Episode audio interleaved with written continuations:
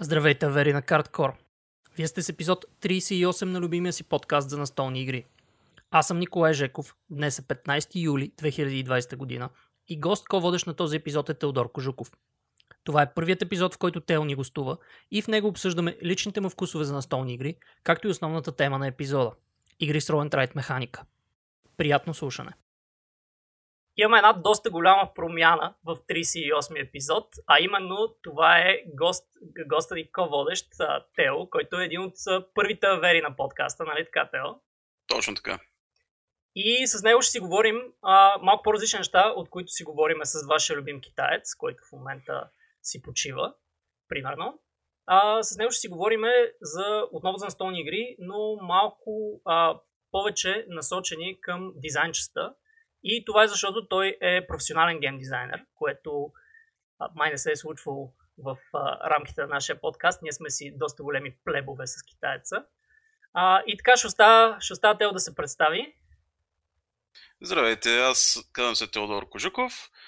Работя в, като гейм дизайнер в студио Creative Assembly София и работя върху големия проект, който на 13 август, Total War 3 и с, играя борд геймове или настолни игри от, от много време, като много време означава поне 9 години. И началото ми с настолните игри беше от YouTube канала Geek and Sundry, където известният Will Wheaton направи Tabletop. И аз му гледах един епизод на Tabletop и ми хареса. И аз как също да съм като гост на Will Wheaton и да играя игри, и да се впечатлявам и да ми е хубаво. И за първи път отидох в Club The Game до Хотел Хелмс и си купих първата си игра и докато, беше, докато там беше клуб, играех много, даже има, има какво да се отбележи, за това, че там ме търпяха. Сигурен съм, че съм бил досаден на моменти и трябва да им благодаря, че съм търпяли дългото време, което го посещавах. И от една основна игра нали, станахме на нормална колекция от към 30, 40, пак на 30 и в момента сигурно е някъде към 50. И постепенно се сараях това хоби да, да отива до близко ми обкръжение. В GameLoft заедно с Ники играехме в една от вечерите. След това, като се преместих в Creative Assembly, до някъде пренесох това със себе си. Имахме отново редовна група да играем на столни игри. И така. И съм тук, тъй като смесвам малко професията с удоволствието, като работя върху игри и освен това ги играя.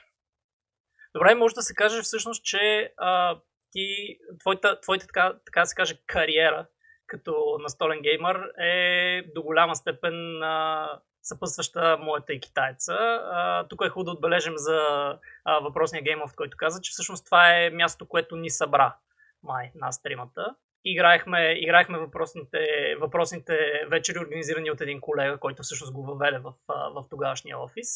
Точно така. Мисля, че се срещнахме първо с теб. На... После аз се срещнах с, с... Мисля, че Кристиан също го познавах преди това. В Куб да Гейм бяхме срещали. И то Game of е и причината китаеца да е китаеца. Освен всичко. Точно така, аз точно това исках да добавя ти да каза. За, за нашите авери, а, които ни слушат отскоро или ни слушат много внимателно, Кристиян е китаеца, да, да знаете, нали? защото повечето го познават само като китайца. От един момент нататък даже го представяхме само по този начин. Но мистерията как точно се формира китайца, все още не сме я издали, мисля, че никога до сега, във всичките 30 и няколко епизода.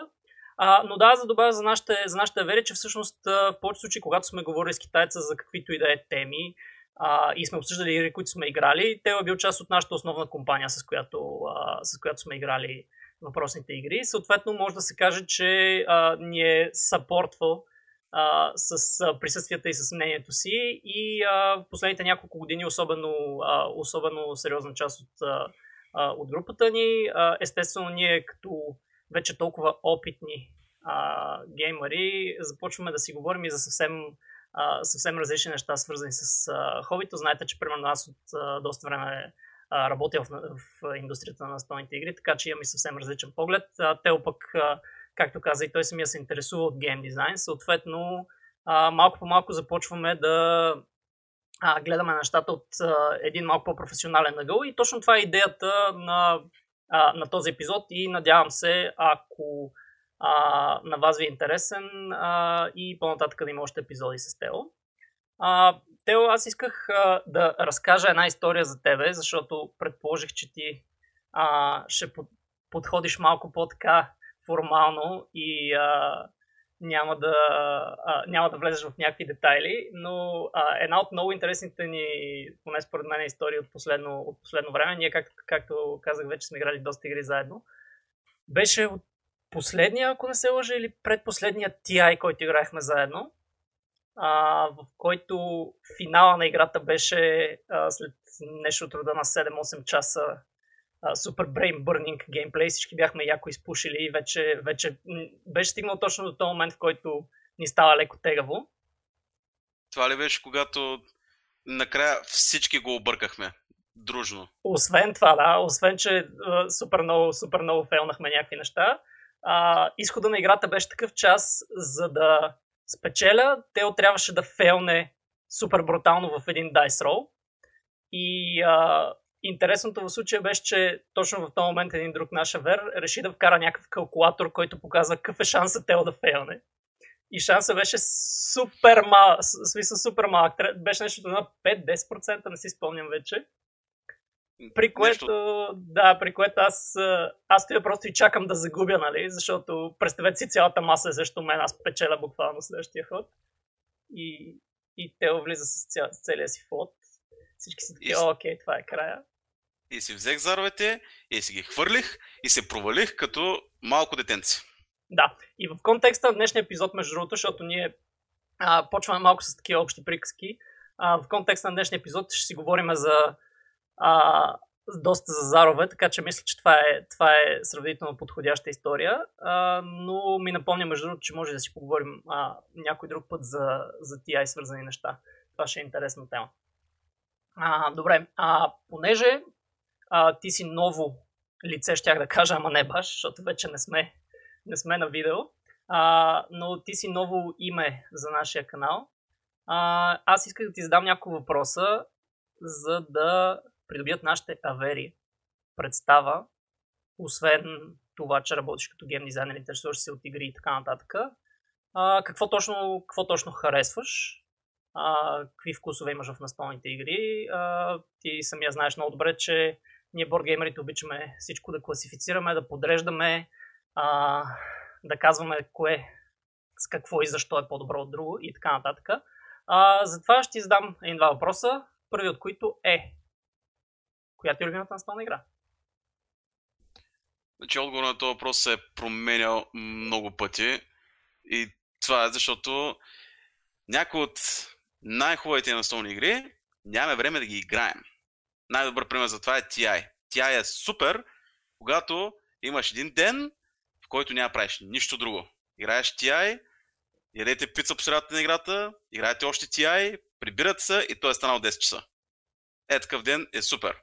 Обаче това, последно мисля, че го направихме миналия януари. Може да е бил този януари. Тази, не, не, тази година е със сигурност. Мисля, че значи тази беше сигурност последната игра. И между другото ми напомни за едно много важно нещо, че какво казваме винаги по време на пица брейка на TI? на мен не като ли ми трябва? И, и другото е, аз тази игра май няма да я спечеля. Да, точно така. Да, да точно така. А, но все пак избяга от въпроса. А, е дай, няколко, дай няколко примера, дори да не са конкретни нали, в момента. Кажи, прямо през годините любимата ми игра е била еди коя си, защото, за да могат нашите вери да придобият някаква представа. Какво такива? Значи, спомням си, преди време, като намерих а, абстрактната игра за Space Combat Quantum, която беше върха на изчистената игра. Беше, използваш зарчета, които са космически кораби, които можеш да ги въртиш, да се превръщат в други космически кораби и с тях трябва да биеш по другите играчи. Грубо казано беше това. И беше супер, защото наистина хората, които са правили, бяха свалили всичко от нея. И в един момент а, ние бях играл 4 месеца и я разкарах. В момента, мисля, това, което ми е любимата игра, че съм имал най-много преживяване с нея буквално, е Five Tribes на Days of Wonder, на мисля, Бруно Катала беше човека за тази игра. Защото всяка игра е различна, много е красива, като сложиш на масата, много така, визуално те, те привлича просто да седнеш и да, да пипаш човечетата. И взимам си всичко, което излезе за тази игра, прозирам, че експанж... последния експанжен с Султана няма да, е, няма да е последния. И така, Five Tribes. Five Tribes. Добре. А, можеш ли да ни кажеш, а, последно време това е един въпрос, който мен лично доста ме интересува. А, обръщаш ли внимание на модерни течения в механиките? Нашата тема днес отново искам да, нали, да насоча към това. Темата, темата е точно едно такова нещо. Та, смисъл, вземаш ли от това предвид, когато си избираш, си избираш игрите? Въобще следваш ли а, това, което се случва на сцената или по-скоро си имаш някакъв друг начин, в който си харесваш нови неща? Много следя това, което се случва на сцената. Даже на момент се чувствам, че го изпускам, защото не го следя достатъчно. Защото освен нали, нови механики, понякога темата на игрите е това, което се използва от много студия и зад много игри наведнъж. Мисля, че Марс е добър пример за това, как след траморфиране Марс имаше On Mars, Surviving Mars, други неща с Марс и, и двете неща ги следя и нещо, което следвам като правило за себе си, е, че искам да, да, да съм собственик на поне една игра във всеки жанр. Ако излезе някакъв нов жанр, като този, за който ще говорим днес, искам да имам нещо в него. И ако, ако нямам, чувствам една дупка в себе си и, и това не е приятно. И веднага запълваш като фърляш пари по разни хора. Точно така. Да. А, добре, а, това е много интересно. Аз имам един, а, едно любимо нещо, за което обичам да говоря в настолните игри, особено напоследък, а, защото аз лично много си промених мнението по този въпрос. А, ти би ли казал, че си по-скоро колектор или по-скоро плеер? В смисъл такъв, а, обичаш ли да притежаваш игрите дори и да не ги играеш, просто знаеш, че нещо трябва да го имаш по някаква носталгична или каквато и да е причина, или по-скоро прагматично подхождаш или и, и обичаш да имаш неща в колекцията си, само които се играят редовно. По-скоро съм играч, че искам игрите ми да се играят, не искам да събират прах, кофти ми, като и гледам, че събират прах. И като погледна някоя игра, която не съм играл от месеци, и, и отвътре пускам една сълза. Даже имам нали, практика, че игрите трябва да имат ротация. Неща, които не се играят, излизат и с парите, или пък просто с, нали, или с парите от тази игра, или с просто пари, нещо влиза. Добре, и може би последен въпрос, свързан с а, твоята, твоята професия и уникалния поглед, който се надявам да, а, добавиш в темите, които обсъждаме в, а, в този подкаст а, с нея. Би ли казал, че м- има някаква, някакви м- такива сходни тенденции в настолните видеоигрите, защото, както казахме в началото, ти а, работиш в видеогейм индустрията, която м- може да се каже, нали аз не съм супер up но може да се каже, че е доста по-развита от бордгейм индустрията. В последни години доста хора казват и, че нали, настолните игри също се развиват а, доста сериозно. Може да забележиш някакви такива зависимости, а, що се отнася до а, разрастване, а, механики, тенденции, теми, каквото и да е. Със сигурност, със, със сигурност настолните игри се развиват колко се развиват видеоигрите по, по, няколко, по няколко начина. Като иновация на настолните игри се опитват да правят нови неща с, с, с различни физически компоненти, нали, рисуване върху дъска, перманентност, като, което Legacy игрите правят. Със, със сигурност излизат вече някои игри залагат повече на чисто визуално на себе си, даже може една игра да няма толкова добре правилно да изглежда визуално. Тия неща се случват и в видеоигрите. В видеоигрите е също. Примерно VR игрите бутат напред това, което си представяме като игри. Нали, както една настолна игра може да бъде нали, Legacy, нещо, което хората не са си мислили преди, о, тази игра може да играе 12 пъти всеки път, ще развиваме една история. Така VR игрите са, о, вече, вече не виждам един екран, вече виждам целият свят около себе с който е играта. Та, бих казал, че по сходен начин и двете, и двете индустрии вървят напред. И опитват много нови неща. Добре, супер. Сами хромноша нещо, което да те питам преди да скочиме към, към темата на днешния епизод. Понеже последните години, не само последните години, мисля, че откакто аз и ти играем на столни игри, което всъщност не е чак толкова много на фона на, на настолните игри като цяло и настолните игри, като, настолните игри в държави като Германия, да кажем. Но все пак има доста лицензии и все повече лицензии между видеоигри и настолни игри. Би ли казал, че това е нещо, което а, те ексайтва, така, така, така да го кажа. В смисъл, интересуват ли те, интересуват ли те а, адаптациите на, на Стони а, игри в видеоигри и обратното, съответно? Винаги, защото тази форма на promotion е много лесен начин да си проведеш или настолната игра, или видеоиграта. И фен, малкият фен в мене на компютърна игра, която ми харесва, като видя настолната игра и се вълнувам веднага. Което най-вероятно е целта на хората, които издават игри по този начин. Но да, смятам, че лицензите трябва да се използват често и да пренасят едно, една игра от дигитално на настолно и обратно.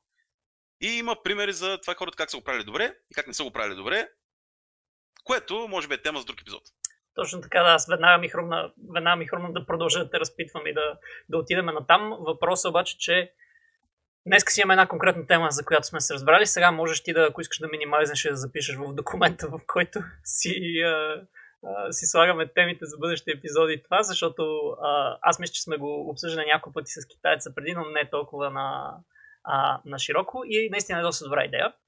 Днешната тема обаче е а, свързана с един жанр, който е доста популярен в последно време. Всъщност даже а, вече, вече бих казал, че ние не правим този епизод на вълната на популярността му, даже а, може би е тръгнал към а, малко по малко към залязване или знам ли, може би не. Става въпрос за Trite игрите. Няма да се опитвам да, да го крия от вас, защото всичко това е на запис и вие го знаете от заглавието на епизода. Авери. А, така, става въпрос за Trite игрите, които а, всъщност, докато правихме ресърча с Тел за този епизод, осъзнахме, че са били, са съществували от много, много време. А, но всъщност преди няколко години спайкнаха в а, своята популярност и а, започнаха да се появяват какви ли не а, варианти. Това се случва в един точно определен момент, за който ще си говорим а, само след малко. Но преди това, Тео, ако искаш, можеш да кажеш на нашите вери а, какво горе-долу представляват Roll Ride игрите а, и така. Roll Ride игрите, ако ги сведем до скелета им, са се водят на две стъпки. Първо имаш някаква рандомизация, най-често това са зарчета, оттам идва рол. Хвърляш зарчета, падат се неща и нещата, които получаваш, или си избираш тях или получаваш всички и ги запишваш на листче хартия. Това го правиш няколко пъти и накрая това, което е записано на листчето хартия, имаш точки. Това е една Roll and Write игра. И всъщност един от първите записани примери, така да кажем, защото поне аз доколкото видях, няма, няма първоначална дата, няма, няма друга игра, освен Яци, която се е разписала в, в историята като, като първия Roll Tride, а, която е 50 някоя година, май, ако не се лъжа. 56-та е това, което аз четох. 56-та, но всъщност аз намерих информация, че това е момента само в който играта почва комерциално да се разпространява. Тя преди това е била някакъв публик домен, нали, в който хората просто са си нали, купували някакви зарчета и са си ги цъкали в къщи на хартия предвид, че има доказателство, че римляни са хвърляли зарчета, мога да отидем много далеч с това, кога са почнали да, да, и да пишат, освен да хвърлят зарчета. Да, да, смисъл със сигурност, със сигурност няма как да фанем исторически, а, исторически момента, но това, което беше по-интересно поне за мене в исторически аспект, а, беше, че отваряш BGG, намираш яци, както казах 56-та година, и след това има още 5-6 заглавия, които ще споменеме, но след това е дупка до 2000 и някоя година, когато почва нали, бума, за който, за който всъщност си говорим. Имало е някакви, а, да кажем, през, в началото на а, в началото на новия век, а, там 2001-2002 е имало някакви а, заглавия, които не са били особено популярни, а, след което всяка година е имал поне една-две игри в този жанр, но никога като в последните буквално 3 години. Другата, другото популярно заглавие, което най-вероятно можем да, можем да сложим съвсем, съвсем спокойно като основополагащо в жанра, е, е Quicks, мисля, че се казваше. Да, популярно в Германия да. и отново е хвърляне зарчета и писане на цифрички в редчета. Да, супер популярно в Германия. За жалост, както нашите вери предполагам знаят, има, има доста неща, които набират сериозна популярност в Германия и никога не излизат от там. И всъщност Quicks, Quicks просто за времето си е било, е било супер популярно, продължава да бъде супер популярно, но uh, друга играта, която успява да изкара and Ride само от, uh, само от Германия. Uh, интересното на Quicks, аз uh, му бях гледал последно, в смисъл, то се издава и до днес всъщност, а, и, в, а, и в Германия, и в Америка си има отделен издател. А, аз нямах никаква идея преди да го ресърчна какво точно представлява. А, и видях, че е нещо доста, така, доста близко до, ако мога да ги нарека, стандартните скучни а, немски ролен-трайтове, а именно а, цветове и числа и до там, нали, смисъл, никакъв опит за тема. А, и така, а, заедно с това, а, всъщност се натъкнахме на едно доста интересно а, откритие в а, историята на Roll Trade игрите, което е, което е Pen and Paper, което също е доста интересен факт, за който ще си поговорим след малко. Ако искаш, ще може да ни кажеш за него. Това за Декатлон ли говорим? Да, на Книция. Значи, това, тази игра, често казвам, я открих в някакъв момент, в който с един колега си говорихме за как да открива настолни игри сам и после ги споделя на близки приятели и малките деца. И аз му, аз му показах, нали, тогава си говорихме за, за прости неща, като нали, просто хвърляне на зарчета и записване неща.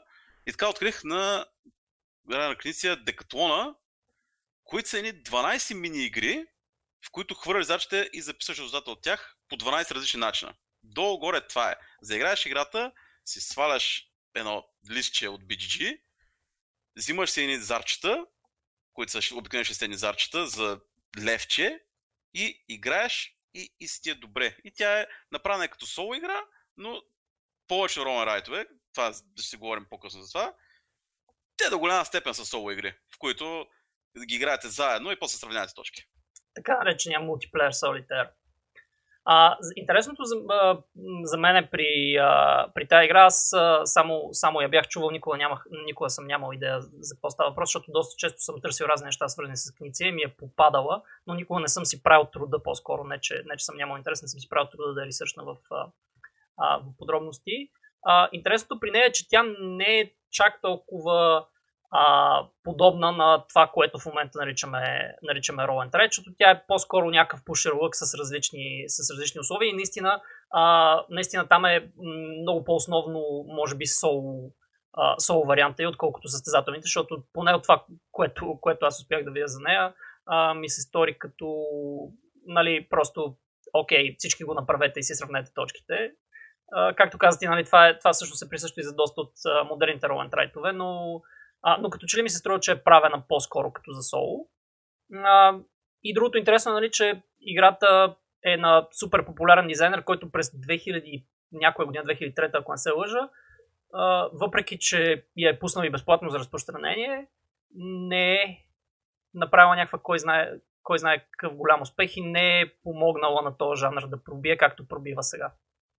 И, и затова нали, от, си открил за нея наскоро и аз, аз също относително наскоро разбрах за нея. Дори бих казал, че такива игри мога да разбереш по-често за тях в, ситуацията на света, в която сме в момента. да. Основно заради, заради соло и за, за PMP варианта, то PMP-тата като цяло дори извън Roll and в последно време имат а, доста сериозен подем. Аз мисля, че основно заради на Shut Up and Sit Down двете или трите видеа, които пуснаха за, за някакви супер готини PMP игри, които бяха, из... PMP игри, които бяха изровили. А, съответно, нали, доста добре яхнаха вълната на случващото се в момента, а, за да покажат на хората, че могат да се забавляват по, а, по доста интересни и безплатни начини сами вкъщи за разлика от нас, те са умни британци, няма да казвам с кое се различаваме. Добре, аз ще прескоча малко, а, малко тук в, а, в нашото планче и ще кажа на нашите вери, че всъщност а, играта, която няколко пъти загатваме, обаче все още не сме казали, е а, играта, която популяризира жанра, е Gunshot Clever. Ако се произнася дори нещо близко до това. Много пъти съм ми, съм ми казвал името в този подкаст и съм сигурен, че всеки път е било абсолютно бътчернато. Но това няма значение. Ганс Шон Клевер, ако имаш две точки на тото. Имаш но, да, сигурно. означава толкова хитро. Или както, е, както го преведоха Stronghold на английски, that's pretty clever, което е на стандартен човешки нормален език. А, звучи супер, но, но да, а, тази игра беше за мен е поне съвсем от никъде номинирана за the Series преди няколко години. А, не спечели, и се радвам, честно казвам, че не спечели, защото една игра, поне според мен, трябва да има и някаква тема и някаква визия, за да може да наречеш игра на годината. А, и интересен факт е, че ние с китайца а, към момента на излизането и доста я хейтихме, но а, а, в а, последствие а, аз поне след като играх а, успях да се зарибя по... Тя реално успя да ме зариби по този жанр. И а, за, мен е, за мен е доста интересно, че точно тази игра успя да отприщи нали, цялата, а, цялата вълна от Roll and Write игри, защото а, не случайно направих сравнението преди малко с Quicks. Честно казано, съпоставяйки двете игри, те не са чак толкова различни една от друга. В смисъл такъв, а, нали, ако оставим на страна безмислените имена, грозните корици, липса на абсолютно каквато и да е тема, на практика те са доста добре измислен дизайн математически, защото няма как да бъдат интересни за хората иначе. Но на практика са това, което те описа в, в началото. Хвърляме ни зарчета, излизат ни числа, ние си избираме от тях разни, записваме си ги и накрая броиме точки. Това, което според мен Ганшон Клевър прави много хитро, е, е игра на думи, е това, че дава на играчът сериозен пъзел. Мисля, дава му много възможности как се използва зарчета и, и след, също така използва чейнове, използва сега с това зарче запълваме този ред, което ми дава да запълня този другия ред, което ми дава да запълня третия ред и се чувстваш много момент, докато го правиш. Оттам и заглавието, да. А, това всъщност е, нали, аз мога да, мога да потвърдя, като играл играта не малко, мисля, че даже почти са ми свършили лищата вече на тази игра. А, но а, аз подходих нали, а, а, във връзка с това, което казах преди малко, че в началото я хейтих доста сериозно заради визията. Подходих супер скептично към нея.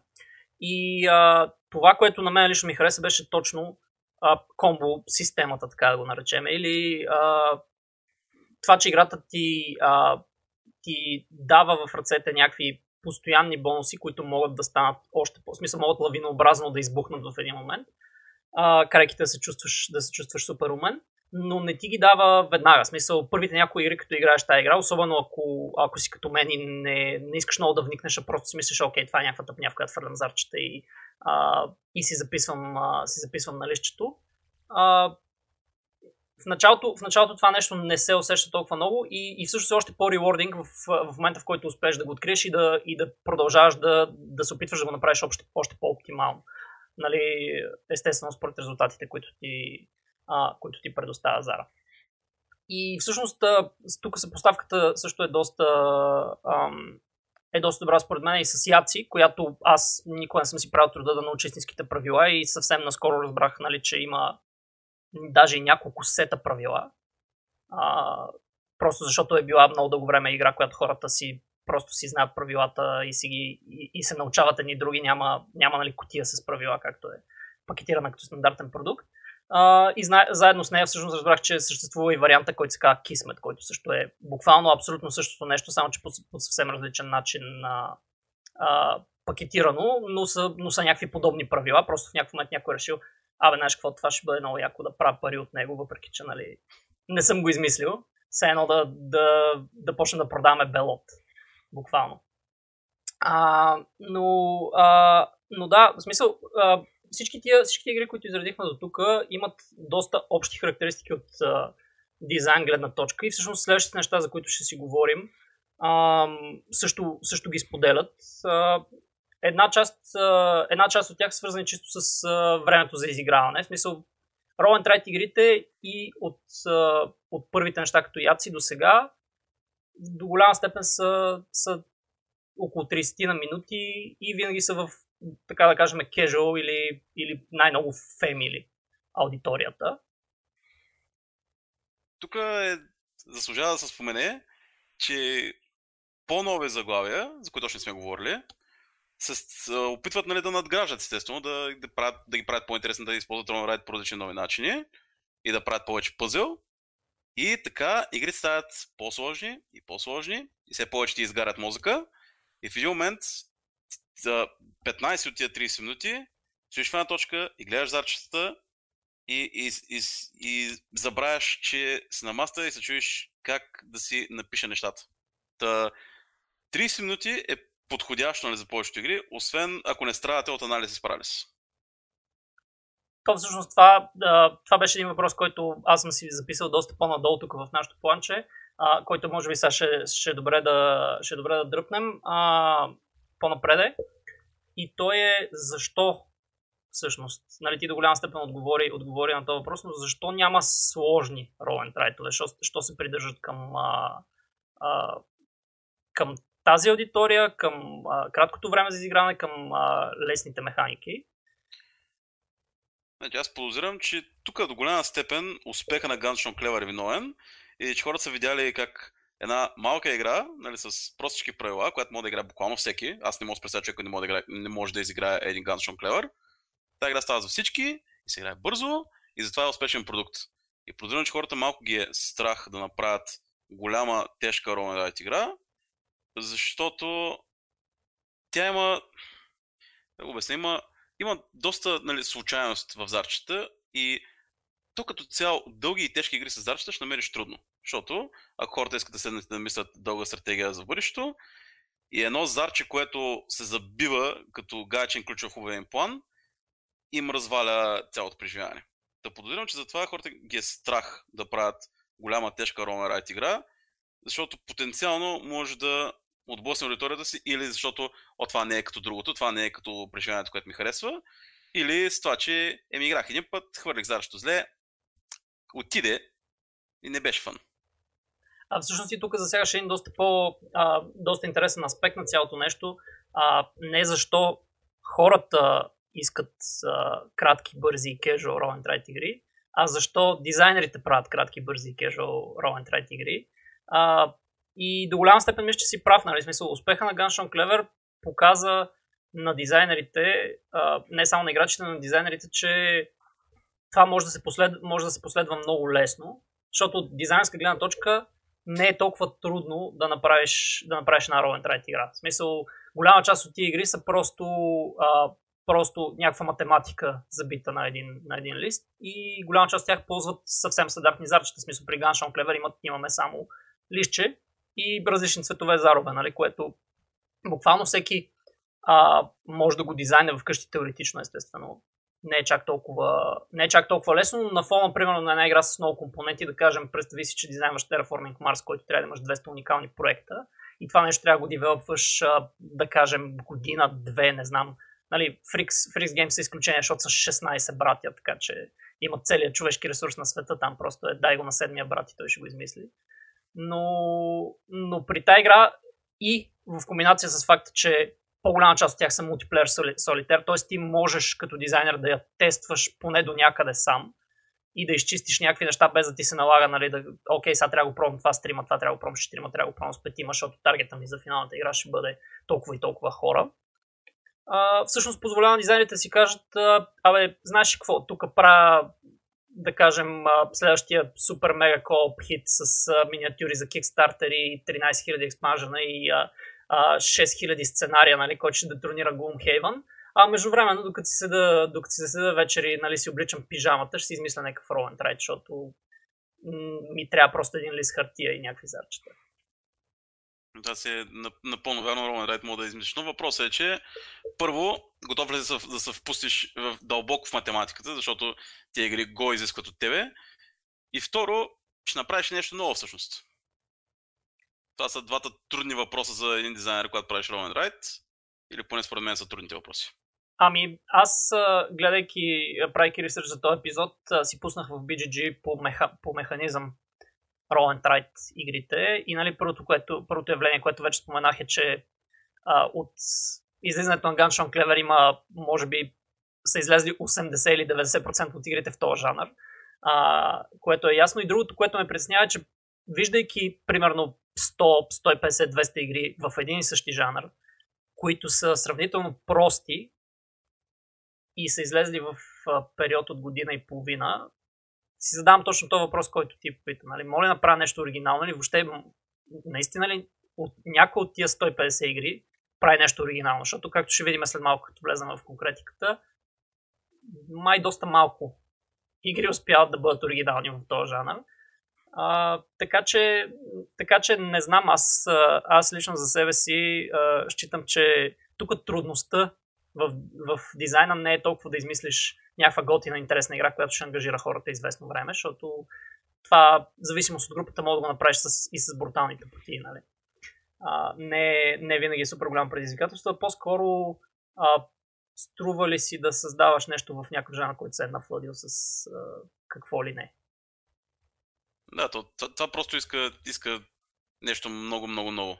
Нещо, за което се сещам в тази връзка, което не съм си го записал в планчето, защото съм смотан, е един, бях видял един прототип, за който всъщност не знам дали са го издали на цяла игра, но беше кандидат за прототип в един конкурс за соло Roll and Ride игри.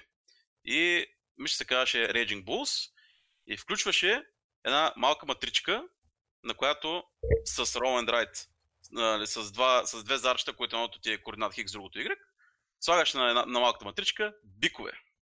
И после трябва тия бикове да ги заградиш с прави линии и правите линии са от ръбовете на матричка, т.е. от външните краища на квадратчето. Т.е. вътре в квадратчето имаш бикове и на външните краища имаш точици от 1 до 6, където, през които мога да опъваш линии.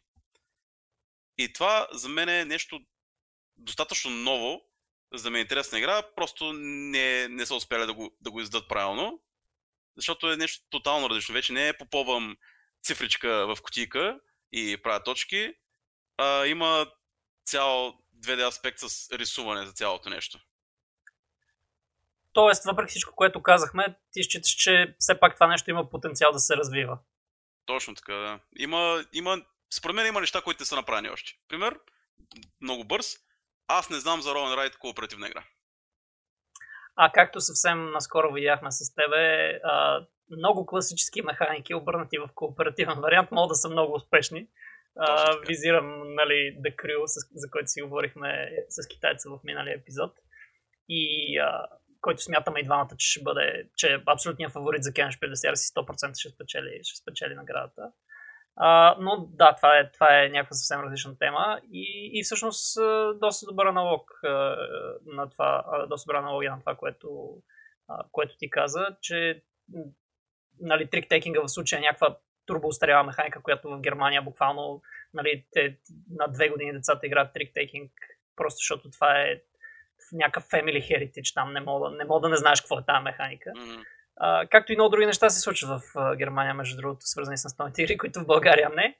А, и изведнъж, изведнъж просто някой казва, окей, това ще го обърна и ще кажа, сега ще направя нещо, което никога, никога не е правилно или никога не е правилно добре, защото може и да е правилно, просто ние да не знаем за него. А, така че, така че може, може и да си прав. А, според мен, аз както, както загаднах и в а, началото в интрото на Ролан Трайтовете, според мен е, стигаме до някакъв такъв а, естествен деклайн на цялото нещо. Тоест в един момент ще, а, ще се поспрат най-вече защото нали, дори гледайки в BGG листата, те са прекалено много за хората да ги изиграят. Mm-hmm. За мен има едно много, а, много важно нещо, което може би с него ще, така ще завършим тази а, мини тема за, за, за механиките на, на Roll and и нали, по-абстрактния поглед върху цялото нещо. А, и това е, че Roll and игрите, като изиграеш един определен, определен брой Roll and игри, поне за мене, а, от един момент нататък добрите ти се запазват в, в съзнанието, остават някаква, някаква следа с това, че са били добри, а тия, които не са до там добри, почват да се умешват една с друга. И пример за това мога да дам точно в момента, в който правех бележките си за този епизод и си мислех за Patchwork Doodle и Second Chance. И нали, написах ги и в един момент бях такъв, абе, кое беше Patchwork Doodle и кое беше Second Chance. Нали? Спомням си, че на двете отсветях някакви, някакви тетрис парчета и само, само факта, че го бяхме играли точно с теб наскоро Second Chance, успя да ме върне към, към това, кое, кое беше от двете. Нали? И после сетих съответно, че Patchwork Doodle е с Patchwork механиките на, на байове. Да, да, мисля, че до голяма степен, колкото повече стават Рон толкова повече те да се припокриват. Един пример за мен за това е, че аз нали, бях си взел Second Chance преди време и го играхме вкъщи. И след това взех картографър и си казах, това е Second Chance с повече правила. Тотали. И, и това, между другото, като дизайнер трябва да го приемаш като риск, че в някакъв момент някой ще дойде и просто не е задължително да плагиатства твоите играци, даже в повече случаи няма да е плагиатства, просто ще направи също нещо, което ти си решил да направиш по-добре и тогава ти си предсакан брутално, защото при голяма част от другите жанрове не бих казал, че го има това. Тогава това, което най-често правиш, е сядаш в един тъмен ъгъл на стаята и си казваш, аз защо съм толкова прост и не се сетих за това по-рано. Така да, ама ти много добре знаеш, че в, в процеса на дизайнинг не винаги, не винаги се случва, се случва по този начин. А, и може би единственият пример, за който се сещам за друг такъв жанр, който също наскоро, сравнително наскоро нашумя е при декбилдерите, защото декбилдерите много често убиват предшествениците си. Нали, докато, да кажем, не, не всеки коп унищожава предишния или не всеки коп унищожава голяма част от предишните, или който и да е друг жанр, но при декбилдерите това го имаше като явление. А, особено защото и те в един момент, точно като Роен Трайтовете се бяха навъдили супер много, нали, всяка втора игра беше декбилдер плюс нещо. А, и, а, и така, добре, искаш ли да минем на, ам, да минем на някои от най-известните заглавия, за които а, сме си записали да си, да си поговорим а, и да кажем защо ни харесват на нас, както и за някои други, които ще кажем защо ни харесват. Искам и мисля, че ние двамата сме инвестирани да почнем да говорим за а, малката игра на италианците Railroading и Railroading Challenge. И под инвестиране имам предвид, че с двамата степ чакаме да ни дойде Kickstarter на Railroading Challenge и да имаме твърде много от него, който няма да изиграем. Ами, надявам се поне някаква част от него да го изиграем, защото ти, ти хубаво казваш малката игра, ама заедно с Challenge това се превърна в една доста, доста голяма поредица и съдейки по а, нали, да го наречем успеха, макар че не съм сигурен, че, че първоначалните две игри Сината и Червената котия имаха някакъв, някакъв супер голям успех, но да го наречем успеха, а, успех на играта, това ще се превърне в една от най- известните поредици в Roll Ride жанра, особено ако, ако и самия чалендж излезе в ритейл в някакъв момент. Аз силно се надявам това да се случи. А, но да, Railroading е от по-миналата година, ако не се лъжа, дебютира на есен, като дебютира в един много интересен формат, а именно директно излязоха две игри вместо една, които бяха две малки кутийки, червена и синя кутия, които са на Deep Blue и Blazing Red, ако не се лъжа, са тематичните обяснения. Подозирам, че пичовете са просто фенове на покемон и са решили да издадат две игри заедно, защото покемон правят точно това. Това за първи път го, го виждам като зависимост, между другото. Сега като го кажеш и съм такъв, аха, верно, верно има, нещо, има нещо такова. А, но за мен интересното, интересното на този модел беше, че те ме накараха да им дам парите си два пъти. Което, нали, а, така, аз, аз се считам за разумен човек принципно. Не винаги съм разумен купувач, но като цяло а, от време на време мисля. И а, ако някой ми каже, искаш да си купиш едно и също нещо два пъти, ще бъда аз бих казал, че след Railroad Challenge си дал пъти за играта или 4 или 6 пъти. Доста повече от 4 пъти, между другото, с всичкия булшит, който успяха да ми пробутат, но, но Значи, за мен е първоначалният, първоначалният трик да ми, да ми вземат парите два пъти е по-важен, защото тогава аз не знаех какво си купувам. Сега, като купувам Railroading Challenge, нали, вече съм играл първите две, знам какво горе да, да очаквам, виждам по описанието на новите, нали, горе да какво ми предлага. Докато първият път беше, аха, тук има някакви Roman Trite игри, те те първо стават популярни, нали, онова Gunshon Clever, дето го хетиме. И в същия момент отивам на есен и между другото, нали, аз тук е момента да, да кажа, че съм доста голям почитател на Холибол и харесвам нещата, които, които правят.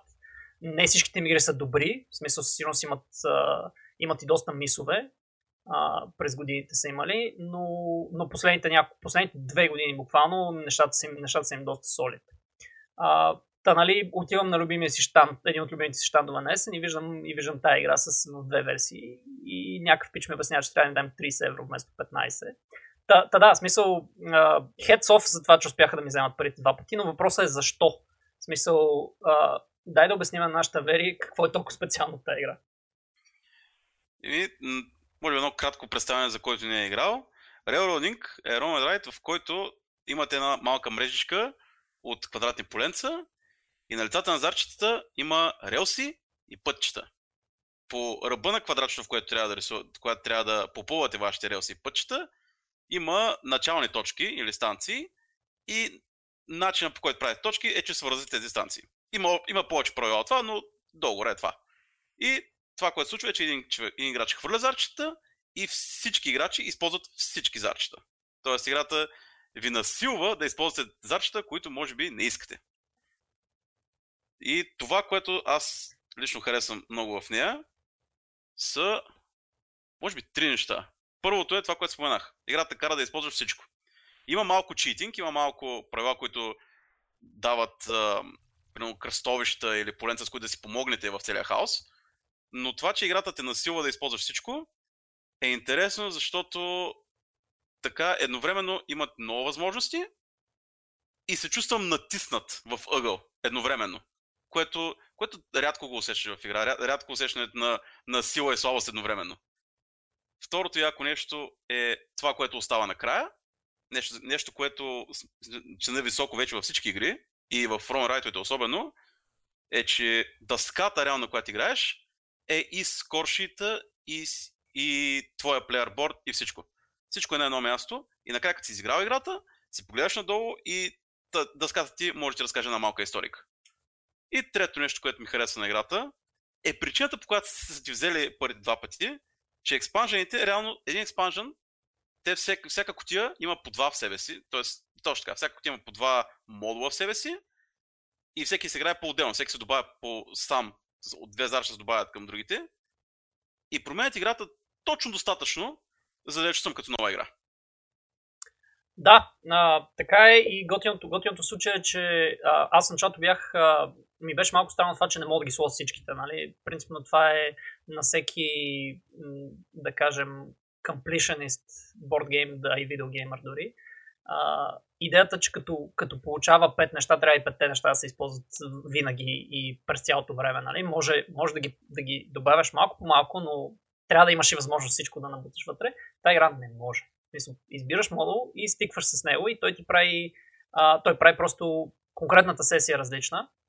Което всъщност е нещо много, много ценно и мисля, че ние го, като играчи го изпускаме в повече случаи, в които играта ни позволява да сложим всичко, защото просто слагаме всичко. А, това, което м- съм много съгласен с тебе, е първата точка, което за мен е абсолютно най-силната страна на Railroad, е точно това, че играта ме задължава да ползвам всичко и в много случаи това, в много случаи това ме прецаква. Нали? Смисъл, аз трябва да. А, аз съм пушнат в ситуация, в която трябва да измисля как да го ползвам, защото трябва да го взема. А, голяма част от Roll and игрите, и това не го казахме като нещо общо за жанра, са всъщност много френдли. И то целият френдли си идва от факта, че първо няма никаква интеракция между играчите. В смисъл всеки си прави неговото нещо, без значение дали играем 2 или 15, нали? където е възможно да се играе 15 но всеки си прави неговото нещо и а, нямаме, няма някаква директна интеракция, няма възможност да се прецакваме. Това е окей, okay, но и до голяма степен са френдли в, в другата си част от геймплея, т.е. не ни форсват в някакви такива неприятни ситуации, просто защото са, както казахме, family, casual, casual игри, които трябва да се харесват на възможно най-широка аудитория, а обикновено тази широка аудитория не обича не обича да, да и се случват кофти неща, предпочита някакъв по-приятен и лек експириенс. Това, което ме кефи в Railroad, пак казваме, е точно факта, че играта ме форсва да взимам някакви трудни решения. И интересното е, че го прави доста м- така незабелязано, защото първоначално, като го видиш то грид 9 на 9, да, ако не се лъжа 9 на 9, ам, и си казваш, о, той има супер много място, смисъл, какво тук 7 рунда ще фърляме зарове, това ще, ще има място за всичко, няма проблеми, сега ще си направя тук магистралата ще си опъна, тук ще си направя най-дългата влакова релса и така нататък. И това дори без експанжен, нали? И честно казвам, като спомням си, като играхме у вас, че нещо, което се чуваш най-често на масата е Еми, дано ти я ги свържа, иначе край. Да, точно така, защото просто защото в началото си кажеш, окей, всичко е точно, ще, ще стане, и още на втория, третия ход осъзнаваш, че играта те кара да, да започваш някакви неща, които нямаш никаква идея до края, дали ще успееш да ги свържеш и, и всъщност поемаш немалко, немалко рискове, което а, нали, за една игра, която пак а, подобно на повечето в жанра няма кой знае каква смислена тематика, освен това, че те кара да, да рисуваш всички пътища и нали, това е готино, защото е красиво. И както каза Тео на края на играта си, виждаш това, което си създал и хопфули, то е, то е окей, okay, а не е просто пътища, които водят в нищото, нали? И, и, и, и се, биеш по главата. Абе, на, момент, на моменти е Google Maps изгледа на, на централна гара. Виждаш пътища и релс навсякъде и не знаеш кое къде отива. Точно, да, смисъл. Но, но да кажем, че нещата ти се случат, ти се случат нали, като хората. Това нещо е супер много. А, в смисъл, носи някакво супер приятно чувство на все едно, си се справя много добре, което за толкова малка игра не е, не е много типично. И също не е много типично и за, да, аз бих казал поне от моят личен опит, за една, една голяма част от а, другите игри, за които ще си говорим след малко. А, точно, точно всъщност това е, това е основната разлика. Нали? Толкова много наблягам на тази точка а, от тия, които ти избори а, за Railroading, а, че всъщност това е, това е, това е най-уникалното в, а, в играта. Мога да продължим към следващото нещо, което мисля, че с те сме изхабили най-много личета по него. И то буквално играта предразполага към това да използваш много личета наведнъж. И ще, ще оставя ти да ни въведеш в да, да, да, да накарат, че сме добре дошли за следващата игра. Да. Ами, Welcome to е една игра, за която аз мисля, че с китайци сме говорили бая, като излезе. И доколко спомням, той много дълго време не я беше играл, ако не се лъжа. Даже не знам дали, дали все още е играл. Но той е слаб китайци, много често му се случват такива фейлове. Той това ще направи. Да. Uh, The Welcome to е една игра на едни французи от Blue Cocker, ако не се лъжа оригиналното издателство, uh, които uh, е така съвсем от нищото яхнаха вълната на Ролен райтовете. В момента, особено в момента, в който вече беше сравнително станало ясно, че Ролен райтовете ще бъдат следващото нещо и някакви хора като Игнаси Чевичек, примерно, се изказваха и обясняха, о, аз сега ще направя най-великия Ролен Трайт. More on that later. А, тия пичове просто излезе някаква игра с някаква не особено, да кажем, привлекателна на пръв поглед корица. Нали, а, темата пак в големи кавички не е нещо супер, така, което ще те накара да си кажеш, окей, вау, това е, това е интересно. И много бързо, много бързо това нещо придоби някаква популярност. Почнаха ревюри да казват, че е супер amazing. А, играта на практика представлява а, от в смисъл нестандартното в нея е факта, че Roll and е заменен с карти или така наречена flip and write, което, което си е на практика същото нещо, просто начин на рандомизация е малко по, а, по-различен, а, като идеята в случая е, че вие сте архитекти, които трябва да създадат квартал от три улици, три прави улици и създав... за да го създадете трябва да пишете номерата на къщите, по този начин построявайки въпросите къщи. Готиното в играта е, че прямо за разлика от Railroad, Railroad а, в нея всеки от играчите избира различно, различна комбинация от три възможни. Обръщат се, обръщат се три карти а, и тия три карти на практика създават три комбинации от две карти, а, цифра и символ. Цифрата ви дава къщата, номера на къща, която ще сложите на една от улиците си, символа ви дава някакво допълнително умение, което понякога е обвързано с номера понякога не. А, идеята, идеята на играта е доста проста. Аз съм я а, преподавал, така да се каже, на, а, и на хора, които играят много игри, и на хора, които м- не играят абсолютно нищо или играят само това, което аз им покажа. А, и се схваща доста лесно, а, основно защото според мен има някаква, м- има някаква аналогия с бинго. Начина по който изглежда шита или не знам. В смисъл, няколко пъти съм го чувал това.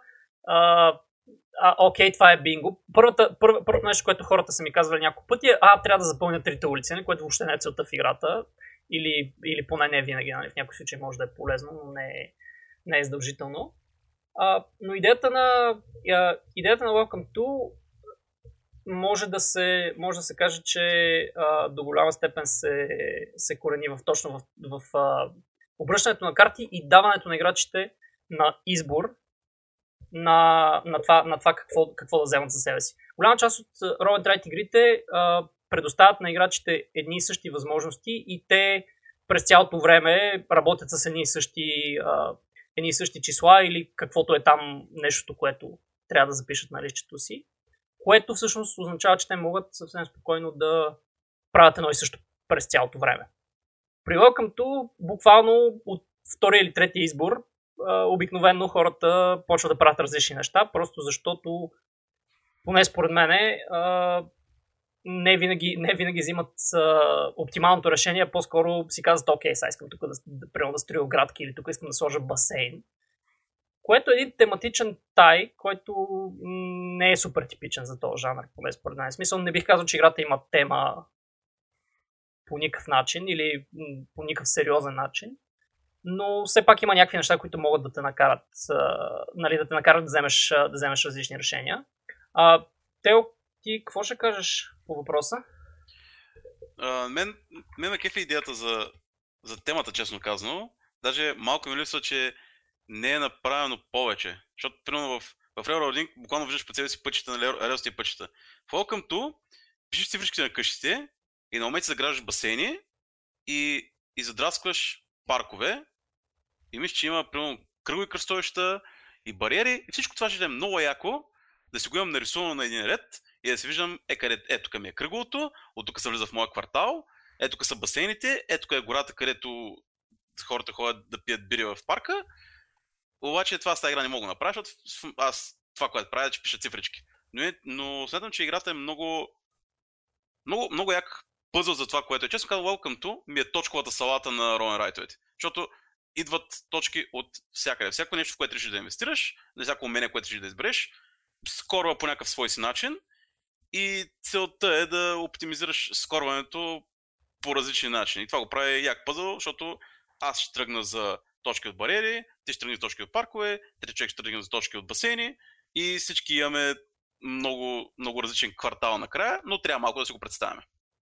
Точно, точно това се опитвах аз да кажа, обаче ти го каза много по-добро от мен. Смисъл, аз не, просто не можех да, да намеря правилните думи.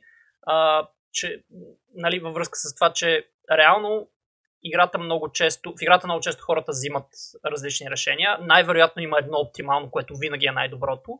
Обаче някакви такива дребни тематични неща успяват да те накарат да си кажеш, о, знаеш какво паркове, смисъл паркове ми звучи добре тази игра, защо не правя паркове, нали? Мога да не е ти може да не го виждаш чисто математически, да, най-добро, най-добрият вариант и да не е най-логичното в случая, обаче, м- обаче успява по някакъв добър начин да те накара да а, поне, поне малко да таковаш, м- да влезеш в, а, в темата. Аз няколко пъти съм казал, между другото, че за мен това е най-добрия Roll and Ride. Честно казано, двете заедно с Railroad са ми, са ми горе-долу на едно и също на една и съща позиция. А, успях да играя Welcome to наскоро с а, експан... един от експанжените. Тя вече има доста. А, то не е точно експанжен, а вариант по-скоро. А, Summer Neighborhood, а, което е същото нещо, само че на плажа. И честно казвам не ми хареса, което доста ме изненада, защото а, първо изглеждаше да е, като да е много по-сложно от стандартния Welcome to. А след малко ще видим едно, дето наистина е много по-сложно от стандартния Welcome to а, изглеждаше като да е много по-сложно като правила, обаче го играх с нашите, които вече бяха доста опитни в нали, базовото и нямахме никакви проблеми, но там пък, стиг, там пък стигнахме до момента, в който новата механика с сладоледите, това, че се опитваш да накараш камиона с сладолед да мине през определени къщи и да ти даде, да ти даде топки, да, true story, а, това нещо те, те вкарва в релси което е точно обратното на това, което искам в Welcome to, нали? Смисъл, не искам четирима човека да седят около масата и всички да казват, аха, заради сладоледа трябва да сложат това и това и това. И в един момент на трети ход, вместо нали, това, това, това, за което говорим до момента в Welcome че всеки си прави неговото нещо, се оказва, че всички сме на, на втория ред и правиме от дясно наляво къщи, защото просто очевидно сладоледа е най-добре да мина от там което е малко разочароващо, защото ми се струва, че пък а, им, играта има възможности да се развива в а, тематична насока. И в, в оригиналния Welcome to, който съм играл, колко спомням, имаш обективи, които са да имаш груп, групи от къщи. Примерно имаш една петичка или три двойки или нещо такова. И те идват едновременно, няколко от тях, за да могат играчите решат към кое да се стремят. И към кое да се стремят, вече зависи от какво се обърнат. И когато имаш една цел, която идва едновременно за всички, става точно е това. Хората почват да правят едно и също. Ами, ти пак имаш, ти пак имаш а, и тия цели, но идеята е, че имаш и камел за сладолет, който трябва да мине, да мине през определени места и всъщност, нали, може би не веднага, но след 2-3 рунда хората, играчите осъзнават, че окей, да, сладоледа всъщност носи много точки. Аз трябва да правя и това, и всичко останало. И като че ли той не е достатъчно добре разработен, може би, или може би поначало идеята не е била достатъчно добра, според мен, защото, а, защото точно води до обратния ефект на, на това, което говорим сега. Е, има шанс е, хората от Welcome to да са го ръшнали, тъй като са видяли успеха на, на Welcome to и са решили, давай, сега е момента, издаваме всичко. Камел за Содолет, супер, дай ми три. А, със сигурност е така предвид, че обявиха 4 експанжа на първо тези тематичните, които бяха Summer, Winter, Spring и а, какво стана? Fall. Не, май няма Fall Neighborhood, но, но примерно в Spring Neighborhood да събираш а, великденски яйца, което е такова. Окей. Okay. Това е толкова тънко, колкото хартията на лещицата ви, нали? Точно така. А, а, сега в момента нали, са обявили и, и post-nuclear neighborhood и така нататък, което а, може да е може да стане яко чисто тематично, но като че ли, ако искат нали, още един път да ме излъжат, за да си купя, за да си купя още едно такова разширение, трябва да се постарят малко повече от Summer. В смисъл, Summer беше наистина, ако нашите вери се чуят в момента а, дали да си го вземат, вземете си базовия Welcome to, не си взимайте Summer със сигурност, защото Summer а, а да си вземат ли Лас Вегас, питам аз. Да, значи Лас Вегас е следващото нещо, което Имам само... Еди... А, ти ма не си го играл, нали? Не, не съм. Оставих ви да го играете. Да. Значи аз имам а, една единствена история, защото един единствен път съм го играл и не съм сигурен, че ще го играя пак, но Лас Вегас е все едно някой, така, така ще го прилича, все едно някой е взел Welcome to и е казал окей, това нещо искам да го направя да бъде сложно и неприятно за хората, които ще го играят. В смисъл, аз намерих една фен база. Виждам, че има хора, които харесват Welcome to и сега искам тия хора да страдат. Което, нали, ако обръщам се директно към дизайнера, ако не сме ти дали достатъчно пари, сори, обаче не знам защо искаш да, да ни накажеш по този начин. А, но малко по-голяма конкретика, Welcome to Las Vegas е същото нещо, пак строиме улици, а, само че вместо да строиме къщи, строиме казина. И цялото нещо е обвито в едни екстра, екстра правила, които първо самите правила са структурирани доста не, не user-friendly, а, защото а, презюмират, че човек има доста голям опит с Welcome което аз като човек с доста голям опит с Welcome имах проблем с тях. А, и второ, голяма част от механиките в играта са се опитали да ги навържат тематично, но според мен в някакъв момент просто идват в, в много сериозна тежест. Например, да влезем в някаква по-голяма конкретика, една част от казината не са построени, съответно, за да, за да ги построиш, т.е. да отвориш слота за строене, трябва да използваш съответното умение. Което обаче означава, че ако след това, в последствие, след като отвориш слота за строене, не ги построиш, взимаш минус точки което са две допълнителни правила за едно елементарно действие, което в базовата игра е супер интуитивно. Или другия, другия ми любим пример е, че в, в играта, за да скорваш допълнителни точки, за да печелиш повече точки, трябва да строиш казината с от и even, в смисъл с четни и нечетни номера. Защото, обяснението тематичното е много култово, защото хората, които влизат в тези казина, а, имат а, такива, как беше думата на български, superstitions, а, точно така, са суеверни и си мислят, че ако влизат само в четни или нечетни казина, ще им върви на зарове. Или нещо от сорта. И нали аз в момента, в който го чета, чета това нещо като правила и си казвам, окей, да, това, това е интересно като идея, обаче веднага виждам как е супер рестриктив, защото ако ме караш да правя само нечетни, а, играта ще бъде, пак, пак влизаме в, в тия релси, в които Summer, Summer Neighborhood ни вкарва, нали? А, много по-голям шанс е а, различни хора да изберат едно и също нещо първо. И второ, много голям шанс е да се прецакаш просто защото няма какво да направиш. Ти задължително трябва да вземеш едно от, а, една от картите, които са разкрити. Значи, според мен, тук дизайнерът се чувства малко, че се е пострелял в кръка в началото и че е дал твърде много свобода на играчите в първата игра и е решил не. Свободата е лошо. Трябва релси, трябва правила, трябва човек да се удари в стените и да разбере как да мине през тях. Което според мен не е това успеха на играта и не е това повече ролайтове не е успеха им е в това, че мога да креативен, че мога да правиш нещо различно, защото иначе сяраме и приписаме от другарчето. Ами, до голяма степен да и нали, другия проблем си беше това, което споменах вече с, с правилата, че типично роман трайтовете са достъпни, докато тук първо, че трябва да си играл Welcome to наистина, за да схванеш за какво става въпрос, защото те просто не се стараят да ти обяснят базовите механики и презюмират, че ти ги познаваш, което в моят случай беше окей, okay, но нали, няма да е в абсолютно всеки случай така. А, първо. И второ, м- като че ли нали, за една игра, която ти очакваш, че ще играеш, да кажем, 30 до 40 минути, ам, трябваше да запомниш прекалено много неща.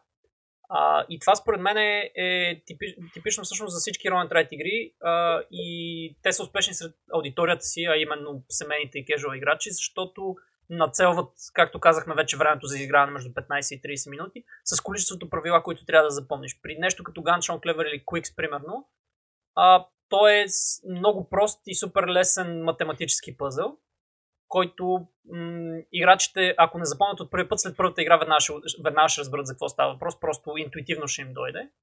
А, докато ако искаш същото нещо да се емулира с, да кажем, там 8 или 10 страници правила и то неща, които аз трябва изрично да запомня, примерно, а, че лимузината се движи от лампа до лампа, защото а, нали, е трябвало да запазят същия формат на листа като Welcome to, който е малко квадратче, да кажем 20 на см на 20 на см. И не са могли просто да си позволят да разширят арта така, че се вижда хубаво и аз това трябва да го запомня на изуст.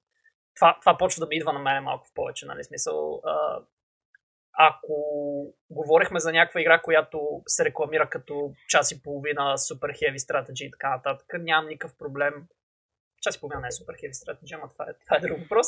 А, но, нали, ако се рекламира като тежка игра, а, аз не бих имал проблем да запомня някакви неща, дори да са и леко абстрактни, както е в случая.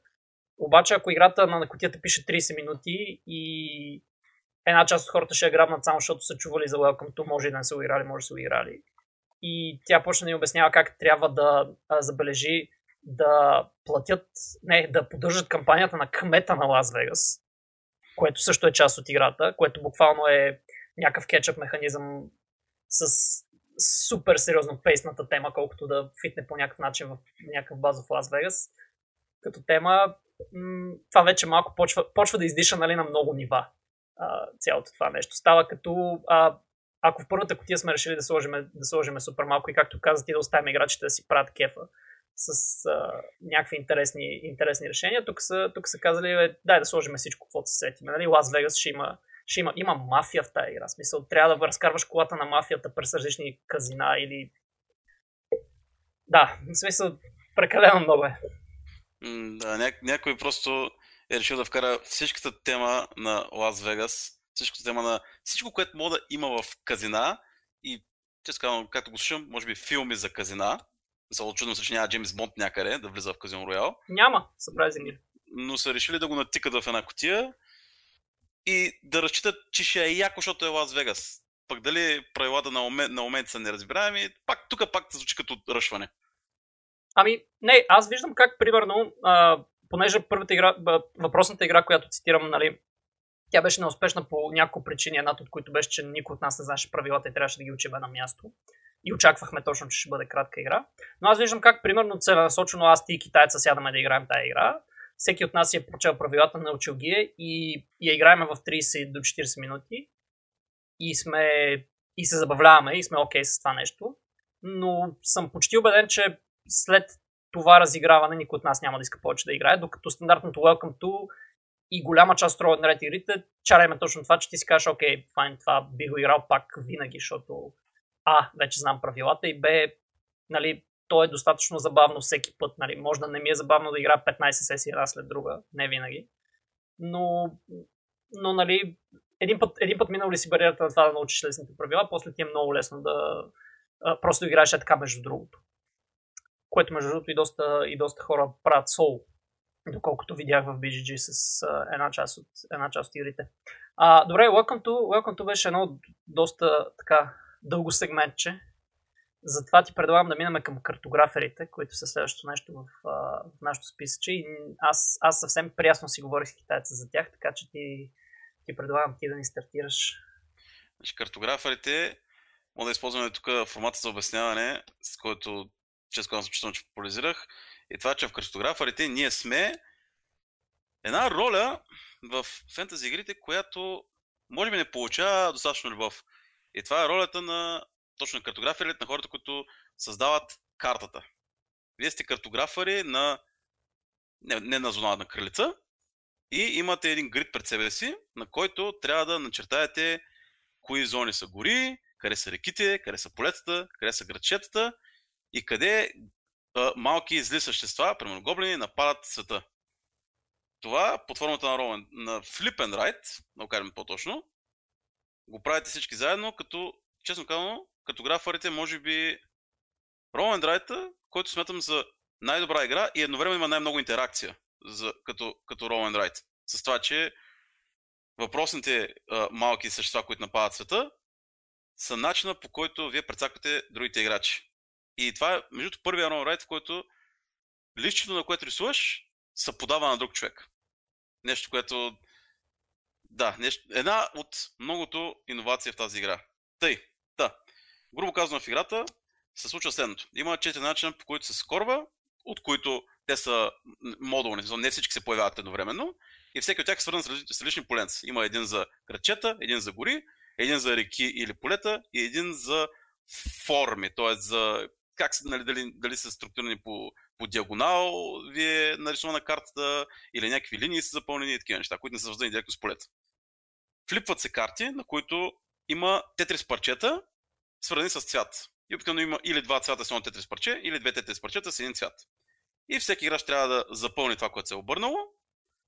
И това го правят няколко, нали, това, това се прави няколко пъти за 4 сезона, като накрая на всеки сезон се случва един скоринг и скоринга е за две цели едновременно. Тоест има 4, 4 цели и две, две от тях се скорват едновременно, като са първият път е първата и втората, после втората и третата, после третата и четвъртата, после четвъртата и първата. Това в резултат е един ровен райд, в който трябва да планирате напред. Защото вие все пак, се, пак сте под съдбата на картите, пак се зависи нали, една карта, която ще се обърне, т.е. нямате особено голям избор какво ще нарисувате, имате малък. И ако това не върши работа за скоринга веднага, го трябва да го използвате за скоринга в бъдеще. Което, също, което е много, много яка иновация в тази игра. И освен нали, в тези карти, в които са тетрис парчета, има едни агресивни тетрис парчета, които се наричат атаки и това е под шапката на фентези системата как същества нападат града ви. В този момент подавате листчето на човека от дясно или човека от ляво. На чужото листче рисувате тези, това ново тетрис парче с символите на лошите и после им го връщате. И ако повечето скоринги а, награждават това, че имате, примерно, запъл...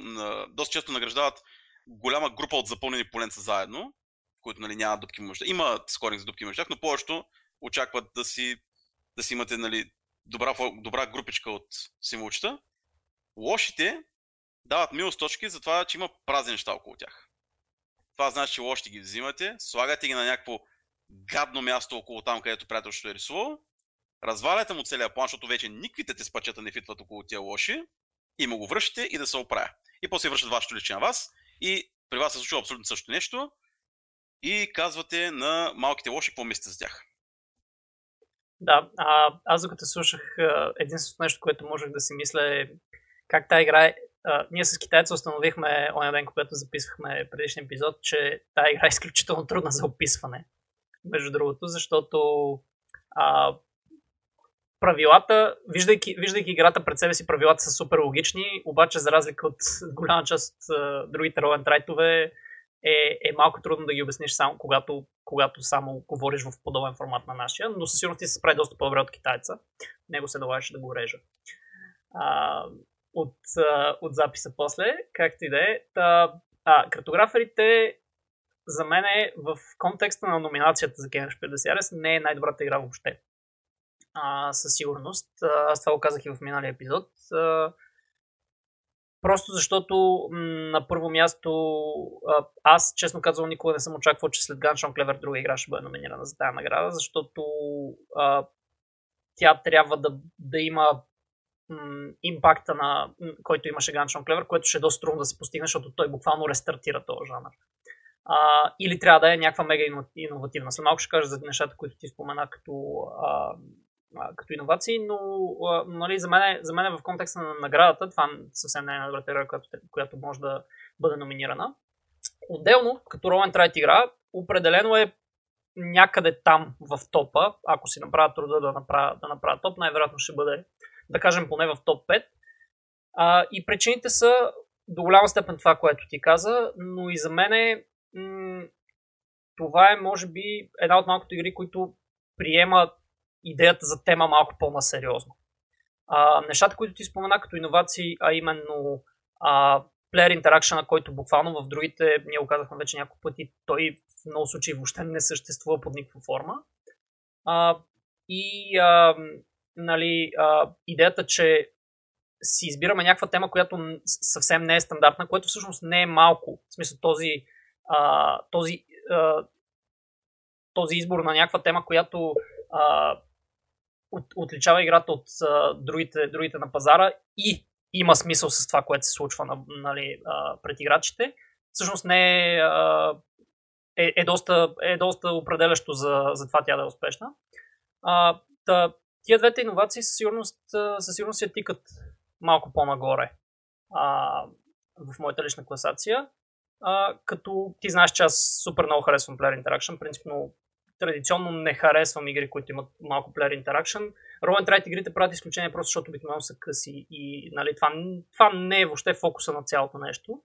А, но в случая, м- в случая на мен това много ми допада, даже доста често се разочаровам, когато не излязат въпросите монстри, не мога да, не мога да прецакам другите или особено в някои случаи, които, които стана последния път, като играхме, е да излязат прекалено късно и да не мога достатъчно добре да прецакам другия. Нали? Смисъл, аз си казвам, окей, сами падна в ръцете, обаче е, по дяволите, нали, то тук явно, явно е мислил като е строил и не ми е оставил къде да, да, му, да му сложа гадната, а, гадната форма, но това всъщност е точно тия моменти, в които, нали, като първи път, като играеш Ханаби и, си, и се плесваш по челото и кажеш, е, това как не съм го измислил аз, нали, смисъл, това е толкова просто и елементарно, дори самото физическо движение на това да подадеш лището на, на другия и, и, и съответно самия факт, че състезате той те прецака. Той има един малък гъдел тук, че като подадеш лището на другия и, и, и му гледаш лището и си кажеш то, гледай вие са толкова направил, бе, това изглежда добре, бе. Което, което другите ронането го няма. В кой момент поглеждаш чуждото лище и си кажеш, бе, браво. Точно, да, смисъл, те въобще не те интересува в, в нито един момент не те интересува какво правят другите, нали? Даже в повечето случаи а, искаш, да правиш, искаш да правиш нещо различно, защото може да се подведеш по някои от останалите, ако ги гледаш, ако ги гледаш какво. А, но тази, тази дребна иновация, тя наистина от...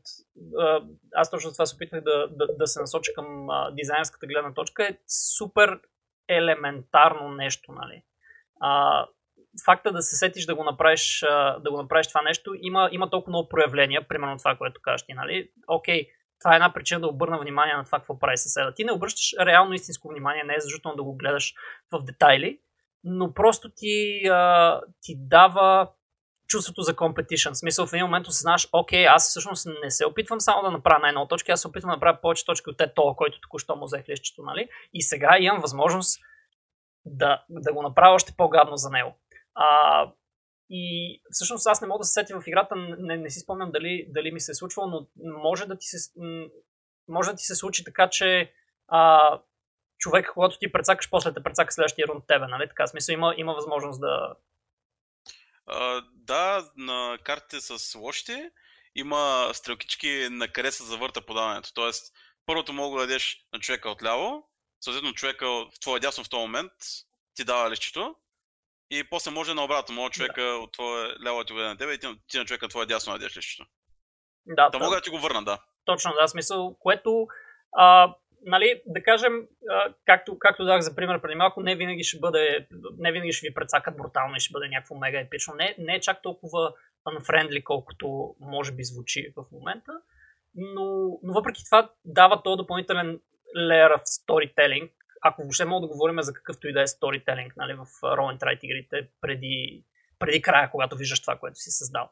И, а, и доста, добре, доста добре се вписва в темата, защото в крайна сметка в играта това е някакво случайно събитие, в което те атакуват някакви лоши и а, вместо да бъде примерно поредното хвърляне на зар или някакъв друг рандомизатор, който просто а, нали, помага на едни играчи, обаче прецаква други, това, това директно го поставя в ръцете на, на опонентите, което, което мен лично много ме кефи просто като човек, който се кефи на Player Interaction. Ами добре, мисля, че съгласихме, че картографърът с това, че има Player Interaction и може би с това, че имаш скоринг, за който планираш, е... Много добре може... ме напомниш. Да, кажи. Може би не е като не е... Няма да спечели Кенър Шпил, но, но за това говорихме, като говорим за иновация в този жанр, че ето неща, които повечето игри не ги правят. И някой тук се е постарал. Често казвам, темата мисля, че е дошла в последствие. Аз представям как някой е измислил тази игра и темата му е дошла от нищото, буквално му е паднал от небето. Но да, мисля, че има още такива неща за откриване в този жанр.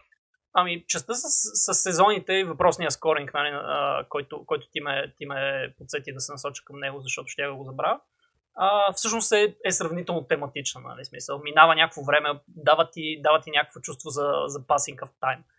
Което, нали, като си тегля карти на Welcome to и просто има нови огради и нови къщи, някакси не е, не, не, не, не е също нещо.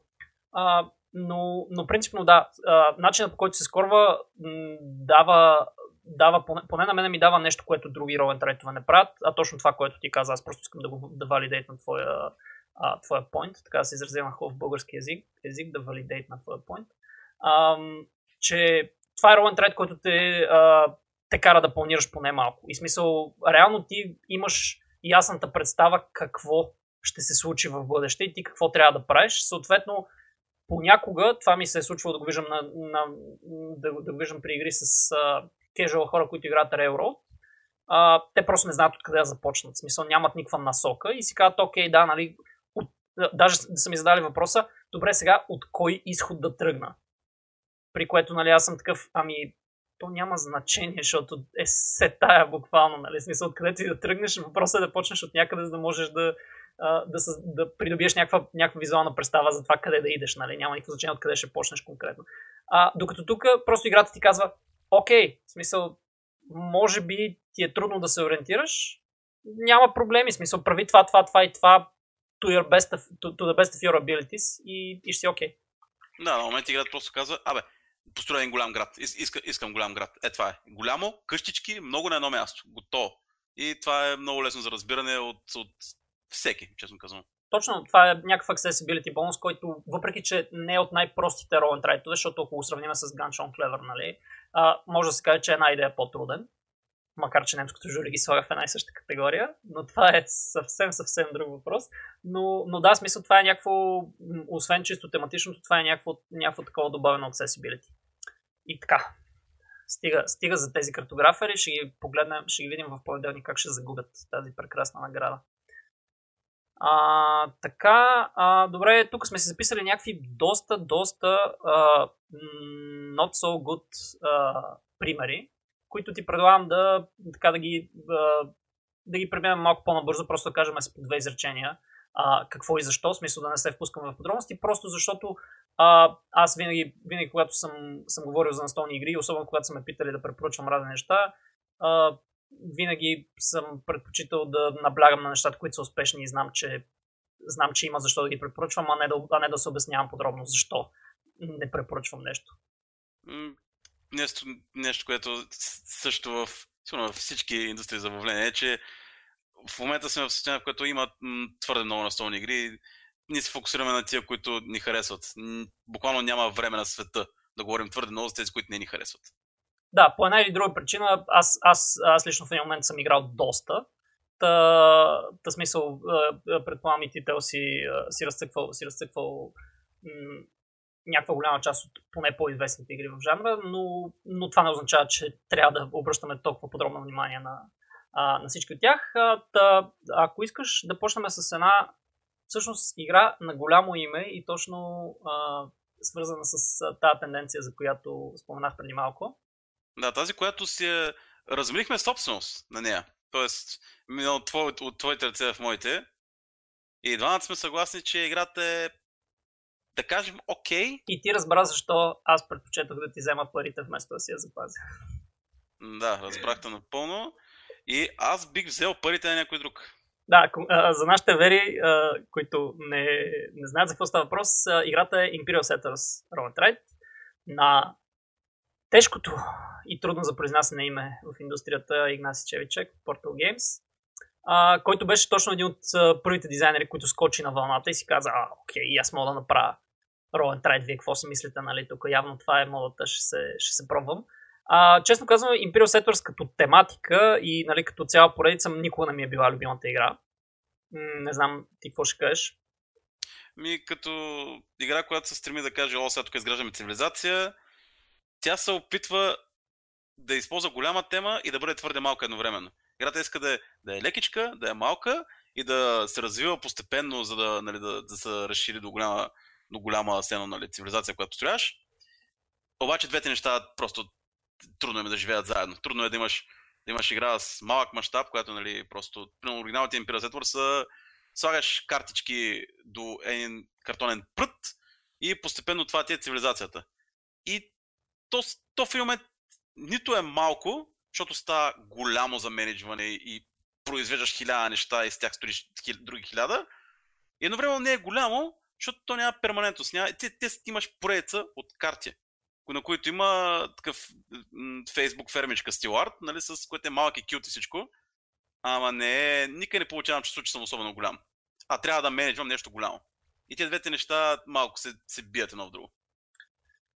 А всъщност цялото това нещо в Roll and Trade варианта няма кой знае какво сериозно проявление, освен темата. В смисъл, в случая може би идеята на Игнаси и компания била. Аз, аз, аз също съм доста голям портал фенбой и това е един от редките случаи, в които ще кажа нали, нещо негативно. А, за тях, но това е от игрите, които според мен е, а, както казахте няколко пъти, първо са със сигурност. В смисъл, то си, то си личи не, не по продукция, по арт и така нататък, а по-скоро по това, което получаваш в котията. И на второ място, те просто са сложили тематиката, защото знаят, че има някаква популярност и ще, ще привлече някакви хора. Тя, че играта, тя не е особено специална. Мисъл, да, Roman Ride, да, имаш ресурсите от Imperial Settlers и после просто ги харчиш. И това е. И става все по-скъпо, колко повече харчиш всъщност проблема, проблема ми на мен с играта е, а, за, да, за да можем директно да пинпойнтнем защо не се изказваме, не се изказваме по, по-позитивно за нея. Проблема ми на мен в играта е, че тя е направена за Soul. В смисъл, Soul е разработено като хората, направено интересно и е това, което трябва да бъде мултиплеера. А, нали, в Soul виждаме а, различни, различни а, такива лищчета с а, сгради всеки път, което носи разнообразие, защото иначе правилата не са кой знае какво, както каза ти, нали? смисъл, те са като цяло няма нищо ексайтинг в тях. А, а в същото време мултиплеер играта е най-тъпото нещо в цялата котия. А, от друга страна, Солото не използва по, най- по най-оптималния начин компонентите, които идват в играта, защото нали, там има и един екшен драфтинг на плочките, които ти дават допълнителен бонус за рунда, което при Солото не работи. В смисъл, окей, да, избираш си една, нали, супер тя е едната почти винаги е по-добра от всички останали, така че избора малко, а, малко заминава. Тоест, дори, дори го няма момента, в който, нали, окей, играта те форсва да работиш с нещо, което не не е оптималното, както е при мултиплеер вариант. А, в смисъл, според мен просто а, малко, са, малко са, фокуса се измести от, от а, това да се направи добър roll and ride към а, това, че в солото са, са, имали, са имали възможност да го направят готино и са, са поработили малко повече върху него а, но със сигурност не е, не е най-добрата игра в жанра. Добре. Следващото нещо в списъка ни, често казвам, ти ще трябва да говориш за него, да. защото аз не съм го пробвал и това е Hex Roller. За него ще бъда супер кратък. Това е един пореден немски and Ride с а, цифрички, в който а, те се записват обаче в а, едни 7 шестоъгълника, които са един до друг. И идеята е, че се опитваш да направиш най-дългата линия, нещо като най-дългия влак в Ticket to Ride от едни и същи цифрички които обаче мога да ги пишеш само в шестоъгълника от съответния цвят. Това няма, няма да направи никакъв сенс а, по този начин обяснено, нали, без, без визуален кю, защото... Аз съм разочарован, че няма търкаляне на шестоъгълник никъде в цялото нещо. Да, в смисъл реално не, не търкаляш шестоъгълниците по никакъв начин. А, но идеята на тази игра, идеята на тази игра, защо ми попадна, беше, тя, тя беше а, на едно малко немско студио, а, което, което веднага, в момента в който се появи Пегасус, нали, които са едни от най-големите немци-немци, подписаха с него и казаха, о, това ще бъде най-великата игра, тук влизаме супер сериозно с тази игра. Имаше някакъв много тежък маркетинг около нея. И когато я взех и я пробвах, бях такъв, окей, да, в смисъл, става за един път. Буквално не е нищо по-различно от, да кажем, нали, като се подготвих за този епизод и четах за Quick с някакви неща и, и бях такъв, окей, да, това е също толкова ексайтинг, колкото играл преди, да знам, 20 години. В смисъл, м- бих казал, че просто исках да включа тук като някакво разочарование. Най-вероятно за масовия потребител въобще не е разочарование, защото хората едва ли са чували за нея. Но в един момент, особено в Германия, беше рекламирана като буквално това ще е следващия Gunshot Clever. Те в момента всички се опитват да открият следващия Gunshot Clever, защото когато нещо стане успешно, трябва да, да следваме съксеса му. Нали?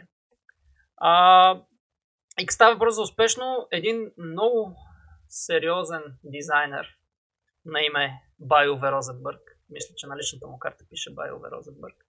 А, с неговата супер популярна поредица Patchwork също скочи на, на този влак и реши да направи Patchwork Doodle. Аз не знам дали си го играл ти.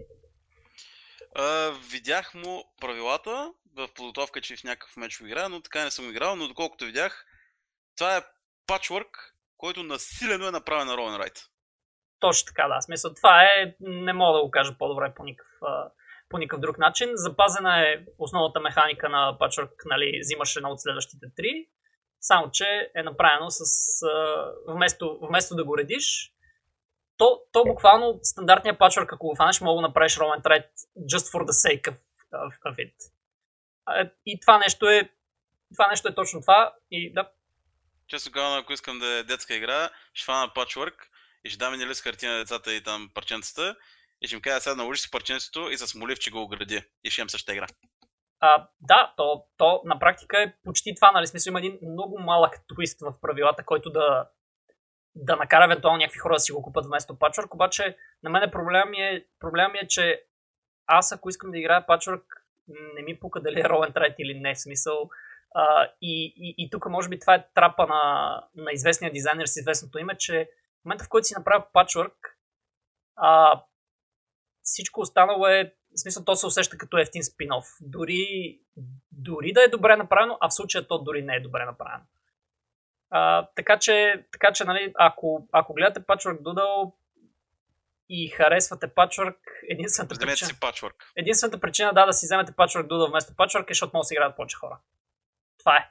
Това е буквално, буквално единственият сценарий, в който, в който бих си представил някой да си, а, да си вземе Patchwork Doodle. А, и така, а, какво имаме друго в този списък? А, имаме Second Chance, за който вече казахме някакви неща. Second Chance май е най-простия ролен трайд, поне от тия, за които говорим по-подробно. Да, ако искаш една простичка игра, в която запълваш тетрис формички в едно листче и целта е да не спираш да запълваш или да запълниш цялото нещо, играта е без това, сведено до най-базовите правила. И честно казвам, играта според мен е окей, okay, но се изчерпва лесно. За мен е, в смисъл, готиното на Second Chance е, че тя е абсолютно филър. Смисъл, м- за разлика от някои от а, игрите, за които говорихме, които могат да бъдат съвсем спокойно, могат да се играят няколко пъти един след друг и хората достатъчно а, да бъдат енгейджнати, че да, да искат да играят пак, или както е при Railroading, просто кажеш, окей, Ареса ама с а, езерата или Ареса с следващия експанжен, който и да е той. Тук, е, точно както каза ти, сядаш, играеш и няма смисъл да играеш пак, или ако играеш пак ще бъде просто защото си загубил и, и, и, и, и, и си такъв, не, малко ми остана, трябва да го, трябва да го пробвам, но, но нали, при нея аз мога да и простя това, че не е супер флаши, просто защото е 10 минути. В смисъл, това е, може би, нещо, което я спасява до някъде за мен, защото тя е просто, нали, особено ако знаеш за какво става въпрос и в какво се забъркваш, така да се каже, а, не мисля, че има как да останеш разочарован, защото, нали, кога знаеш, че става въпрос за някакъв 10-минутен фюр, в който е напълно възможно просто играта те прецака е така, в смисъл, like that, на последния рунд и си кажеш, окей, никога нямах шанс в това нещо. А, и нали, не, не е защото взимаш някакви по-сериозни решения, защото наистина тук можеш просто да рандъмваш абсолютно всеки избор, който правиш а, и пак да, да се забавляваш по същия начин. А, а, играта е окей, okay, но, но да, цяло не е, не е нищо, нищо по-специално. А, добре, аз ти предлагам да не го довършваме супер, супер сериозно този лист, защото другите неща, които, което, които виждам тук, даже една част от тях няма смисъл да ги, да ги споменавам. Аз съм ги записал само заради, ам, заради идеята да, да минаме през тях, но да, смисъл само да спомена Коринт, един от другите а, сравнително стари, той беше ремейкнат наскоро на Days, на Days Wonder uh, Roll and Ride, който е, който е. Okay. В смисъл аз го играх едно лято на морето, а, миналото, да, миналото. И, и беше достатъчно енгейджинг, беше фън, нали, смисъл, а, но, но като цяло не го запомних с нищо и супер бързо се изчерпа.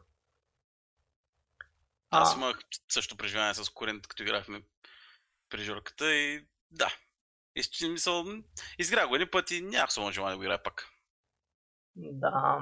А, тук съм си записал едно нещо, което, на което паднах точно преди да започнем да записваме и това е връзка с темата защо никой не прави heavy roll write и защо влизат в, в тия граници, които, които установихме в първата част на епизода, а, а именно family, късички и така нататък. А, наскоро попаднах на интервю с Девид Турци, който е дизайнера на Анахрони, Underwater Cities и други хеви неща. Мисля, че интервюто беше с Том Васел или, или просто това, на което попаднах, Том Васел говореше за него. И ставаше въпрос за играта Roll and Roll, така ли се казва? Обратно, Roll and Roll. Roll and Roll, да, окей. Okay. Roll and Roll, а, която е Roll and Ride с тежест 3 от 5 в BGG и само за референс 3 от 5 е примерно нещо от рода на, може би, Terraforming Mars. Окей, okay, Terraforming Mars е по-тежък, но да кажем, гледайки си тук рафта, нещо от рода на Blood Rage или Inish или нещо от този сорт. А, та, просто в това интервю а, Пича беше казал, че иска да направи The Heaviest Roll and Try Ever. Смисъл, той просто иска да, да, да го пушне до лимита, който може да го направи. Съответно, играта е Roll and Ride, но и много други неща. И всъщност това ме навежда мисълта, че Roll and Ride трудно могат да избягат от това, което са. В смисъл такъв, ако почнеш да ги целенасочено да ги правиш по-тежки, Uh, нали, имам предвид сериозно по-тежки, не, не от Gunshot Clever до Cartographers, да кажем, което е с доста по-малък инкриз. Но ако тръгнеш да ги правиш сериозно по-тежки, те просто стават една от механиките в някаква игра. Подобно на декбилдерите, да кажем. Да, те тогава в един момент спират да са Roman Райт игра и това, което причината да правиш Райт игра е това да караш играча да, да хвърля зарчета, да се вълнува, да ти гледа и да, да се записва и иска да ги хвърли пак. Хвърляш зарчета, пишеш, после кога ги хвърляш пак, не е ясно. Еми, това, което погледнах за въпросния Ромен Трол, а, беше овървито на Радо, защото аз никога не съм се фанал сериозно да се интересувам от тази игра, макар че тя е излязла миналата година. И в овървито на Радо беше, първата минута беше, значи сега имате тия пет зарчета и ги хвърляте. При което в момента, в който ги хвърля, около 15 минути обяснява какво правят всичките символи на тия зарчета, а, как с а, сините архитекти мога да построиш сграда, с червените легионери мога да правиш еди какво си, а, обаче това зарче му носи риба, която мога да дадеш на не знам си кой, за да апгрейднеш не знам си кое. И, и, и в един момент, нали, roll and момента, елемента в цялото нещо, той е просто dice drafting, на практика в конкретния случай, който служи за филване на цялата игра. И пак, както казах по-рано, аз в този тип игра предпочитам да не хвърлям зарчета. Ами, то, то просто, нали, а, имаш хвърляне на зарчета, имаш и райтинга, с който отбелязваш нещо на, на борда, но играта не е в това. В смисъл, играта е помежду тия две, помежду тия две неща. И а, просто, просто нали, като, като го гледах това нещо, ме накара да се замисля, че всъщност Роман Третовете просто най-вероятно не могат да избягат ефективно от границите на... Тоест, те си имат някакъв, някакъв дизайн бордър, който не могат да преминат или преминавайки го не се превръщат в Roman Ride. Примерно с декбилдерите не е точно така пример, който исках да дам преди малко е, че нали, окей, почваме с Dominion, който е, имаш нени карти и с тия карти се, се, се движи цялата игра. В един момент почнахме да имаме декбилдери, с кои, при които имаш борт и така нататък, но те успяват да остават, да кажем един клан, като успяват да остават основно декбилдер. Да, правиш и други неща, тия карти движат и други moving parts на борда и се вписват в целия дизайн. Uh, нали, цялостно действат окей, okay, но но играта, но играта като цяло а, се успява, успява да остане декбилдър. А, та така да, в смисъл това, това просто беше някакъв, някакво отклонение, а, като да кажем като за финал, а, защото като гледам ние си поизчерпахме нещата в, а, в нашото списъче. А, е, и така, едно, да. Едно последно нещо, да? с което мога да, мога да затворим според мен, е начин ние си говорим за начин по който се развиват райтовете и си казваме как нали, те не могат да избягат много от същността си. Това, че по-често са за кежуал играчи, по-често са кратки игри и се очаква да са интуитивни, лесно се разбират от играчите. И по този начин много трудно, според мен, може да има експанжен за тях. И много по-често, както примерно, примерно с Reloading, и до някъде с Welcome, Welcome to също е добър иллюстрация на този пример, експанжените по-често не стават, не са голям успех. Самостоятелните нови игри по-често успяват. Защото самостоятелната нова игра, значи, че ще напишеш едни променени правила или нали, ще измениш а, началните, но ще са в една котия, в една система затворена за себе си. И ще работят добре заедно и няма да се интересуват от това дали могат да се свържат с първата котия. Докато като правиш експанжен и си направи една малка система, която става за 30 минутна игра, става за, за прост играч и се пробваш да надградиш и закачаш за нея, много лесно се оплетеш. Да, ние това го виждаме директно с, дори с стендалон играта, играта в лицето на Welcome to Las Vegas. Мисля, това е, това е точно директен пример на, на това, което ти кажеш, че надграждането върху това нещо по-скоро е, е, е окей да запазиш същата рамка и същата тежест, обаче да промениш нещо в някакъв интересен аспект, отколкото да наблъскаш още неща върху нещо, което вече работи.